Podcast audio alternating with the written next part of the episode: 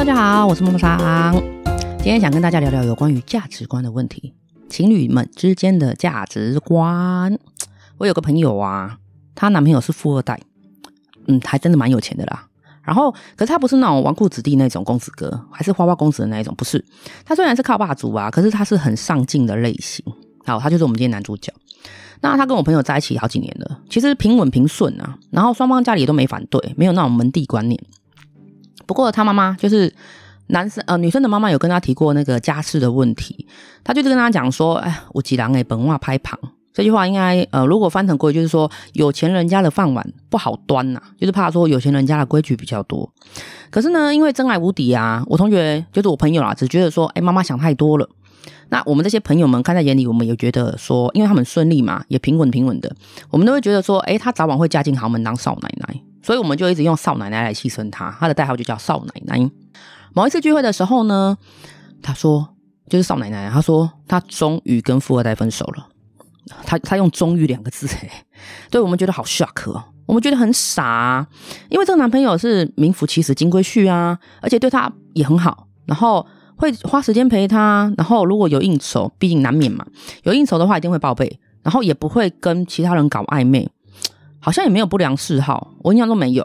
可是就是唯一的缺点，应该就是花钱比较大手大脚啦，比较大手笔嘛。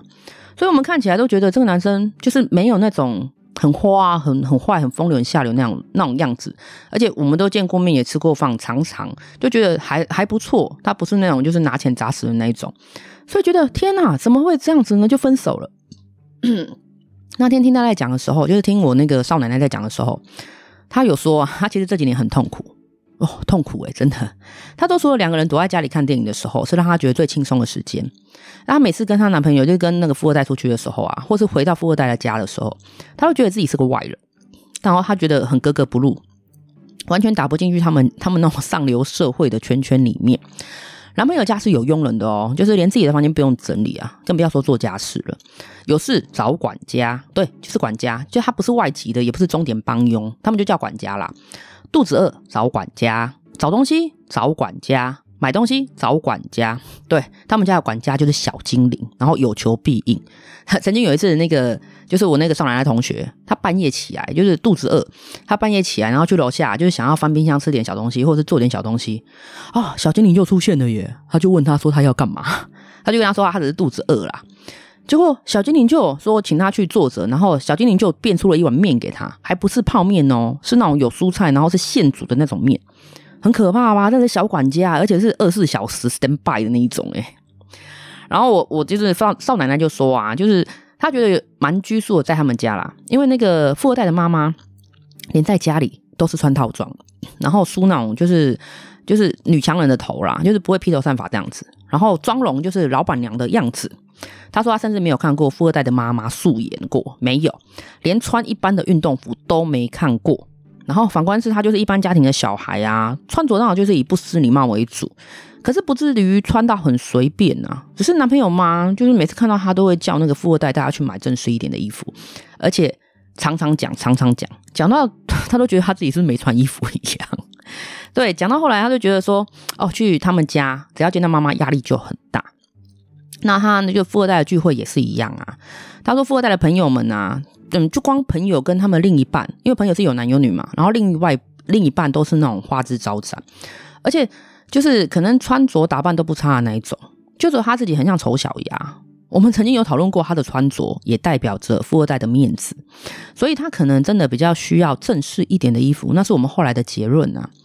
可是又想想，其实他也没有随便穿，可是那种贵气。对，我们认为后来的结论是贵气是装不出来的，举手投足就是不同圈圈，聊的东西也不会一样，因为你们的消费价值观就是不一样。他也因为就是不想就是在富二代面前挨劫，所以他就跟他那个富二代讲好啊，我们吃饭就各自付各自的，或是说，诶，这次吃你的，下次吃我的。总之，他就是不想要都是他就是富二代付钱就对了啦。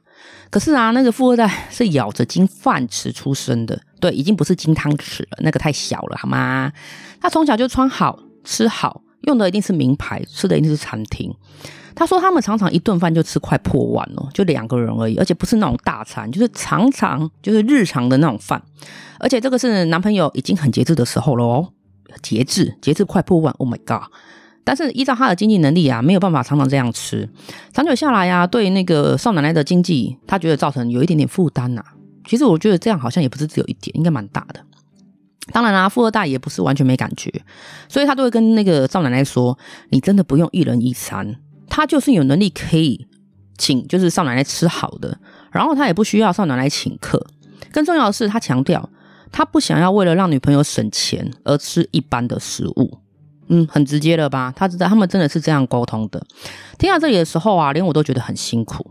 富二代当然没有错，因为他不想要委屈自己。可是少奶奶也没有错啊。”她就是不想要让男朋友看清，所以当两个人都没有错的情况下，错的到底是什么呢？当然就是我们今天想要讲的价值观，情侣间的价值观。男生不想要委屈自己吃他平常不会吃的食物，然后女生呢，不想要被人家误会她就是个拜金女，或者是完全依附男朋友生存的女朋友，因为男朋友就是有钱，所以她认为只要付出就是金钱平等，对，或许地位就会比较平等。其实我真的不这么认为。因为你们的经济能力本来就是有落差的，而且价值观就是建立在经济能力上面呐、啊，这是不可否认的吧？所以长久下来，不要说那个女生累，连我听她这样讲，我都很累了。因为以前聚餐的时候，常常会听她分享一下这些东西，我觉得她真的不是炫耀，也不是说，哎，我今天又去跟男朋友去吃了什么，去去玩了什么，或者去做了什么，我都觉得她只是一个就是在发泄，对，她就是在发泄的感觉。我觉得她她好累，就是撑得很累这样子。因为男生随便送就是十几二十万的包包或表，可是这个通常还是沟通过后，就是男生觉得比较平价的了。因为女生也说啊，太贵的包他不会拿，然后太贵的表他也不会戴。当然啦，哪一个女生不爱漂亮？哪一个女生没有虚荣心？多多少少加加减减都会有。可是她就是不想要男朋友这样花，就花在身上。因为到最后，她还是要回到就是回同等金额的东西，或是她不差不多的东西给男朋友。她不就就是不想让人家觉得她在占她男朋友便宜啦。长久以来啊，除了跟不上以外，我我当然指的是送礼的价位，用她的价位啊，就是经济这方面跟不上以外，女生两三年下来啊，不但没有存到钱哦，然后还花了之前的积蓄，所以后来她决定止损了。对，因为再这样下去不行。其实也不是不爱了，也不是爱跟不爱的问题。真的在金钱面前呢、啊，爱跟不爱没有这么重要。你价值观的不同，消费观的不同，长期相处下来啊，一个跟不上，一个改变不了，这样有什么未来可言呢？所以后来提出分手了，男朋友也很爽快的答应了。他们很开诚布公的沟通啊，并不是说啊我不要啊啊怎么样怎么 no no no 没有，他们就是很很平心呃平心静气的，就坐下来好好讲。原来不只只不是只有女生觉得累，男生也觉得很累。因为男生就是我刚刚讲，他不想要委屈自己，可是他更不想要女生也委屈自己。一顿饭一顿饭几千块对他来说就就很基本嘛。可是这个几千块的饭，可能是他女朋友一个礼拜的伙食伙食费用，就是有在用心相处啦，他不会没有感觉，他也知道，所以他们很平静的分手了。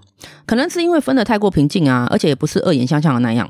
他们分手之后，反而开心的当了好朋友。对，他们常常会约出来吃饭，然后就是没有感情，不是有感情，也不可能有复合这样子，因为已经过去了，也说不上是什么遗憾呐、就真的是朋友之间见面聊天吃饭这样子。而且就是上奶奶说啊，就当回朋友之后啊，出来吃饭，男生买单，他觉得很 OK，因为他们有聊过这个问题，因为当朋友之后，反而就没有任何压力了，而且女生也可以就是。也不能说理所当然啊，就是觉得，诶，男生他觉得负担得起，女生不会觉得说啊，下次换我请你什么的。当然，偶尔也会有这样的时候，可是就已经不是压力不压力的问题了。所以啊，我觉得结婚之前呢、双方的价值观要能够沟通，而且其实在一起的时候啊，就要开始判断说你们的价值观有没有相同。就算没有相同，就是符合，或者是差异也不要太大。贫贱夫妻百事哀。我觉得这是千古不变的名言呐、我也是很认同。当你做大小事情的决定都要因为金钱而考量的时候，其实再甜蜜的感情啊，你有多爱又多爱的爱情啊，都维持不了太久。光是那个双方不同的消费习惯，你可能都会让你想要修复或休妻了。对，我想要买这个，你想要买那个，你觉得没价值，我觉得你浪费。对，这个就是真的扯不完的。所以更不要说，如果是像我朋友这样子，你的消费方式完全不同，那是谁要迎合谁，还是谁来配合谁？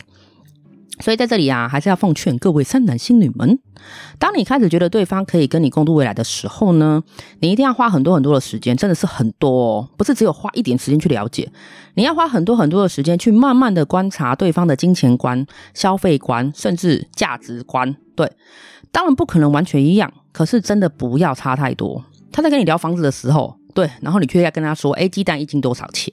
你觉得这样是要怎么继续下去呢？我突然想到一部电影啊，就是几年前有一部电影叫做《哎疯狂亚洲富豪》，哎，不晓得听众朋友有没有看过？我蛮喜欢这部电影的。嗯，电影里面男女主角也是贫富差距很大的，不过内容没有那个琢磨在这一点上面呢。对，所以我觉得，嗯，这句这部片可以去看。对，然后我今天要讲的，当然也不是男女主角这一趴，不是不是，我很喜欢那个呃男主角的表姐，呃，就是有一个呃也是华人，对，他叫什么名字我忘记了，就是长头发，然后呃脸很冷酷的那个表姐。对，我我想我喜欢的是她的故事，呃，她她在里面也是有结婚的，她跟她老公也是有贫富差距的，可是她老公并不知道说表姐这么有钱。然后表姐也怕伤到老公的自尊心啊，所以她买那个精品，就是可能我记得她有一幕是，就是一出手就买了一个好几百万的，可能手链还是耳环什么的，忘记了。对，就是而且是不手软也不不思考的那一种。然后她呢买很多东西的时候，都会跟家里的那个佣人串通好，然后就是戴起来漂漂亮亮啊，完之后就立马藏起来了，因为老公要下班的，她怕被老公发现，然后就从全部那个总动员来藏东西，就那一幕很好笑也很有趣。我现在想起来就觉得那一幕真的太太有趣了，这样子。可是呢，后来老公还是出轨了，原因我忘记了，我不记得了。我只记得那个画面是最后啊，那个表姐提出离婚的时候，她就是看着镜子的自己啊，然后那个镜子上方，就梳妆台的上方有一副她藏起来的耳环，就露出一个角角被他看到了。然后呢，他就把它拿下来，很优雅的戴上之后，他对着镜子就是露出了笑容，然后之后就有漂亮转身的离开了那个出轨的渣男。这一幕很冲击我，超冲击的。她当初因为怕老公的自尊心受伤，所以隐藏了自己的财富跟喜好。对，她喜好就是买那些。可是，在最后不必要再隐瞒的时候啊，她露出来的那个笑容是很漂亮，而且如释重负的。我觉得她真的演得很好，可见她在这一段不平等的关系里面也是有压力的哦。听说她要出续集，不对，几年前就说要出，可是我忘记她有没有出了。我应该等等来追踪一下。嗯，因为这个故事我觉得蛮喜欢的。再回到现实啊，不想要大家对另一半的价值观是怎么样的沟通，或是怎么接受的呢？又或者你为了就是愿意为了对方调整自己的价值观，这也行啊，不是不行。不管不管是哪一种，就是不要勉强自己最重要。所以还是要祝福大家喽。这个东西在结婚前必须要讨论清楚，你也要好好的去观察，好好的去发现，因为结婚之后有太多太多的衍生问题需要去面对。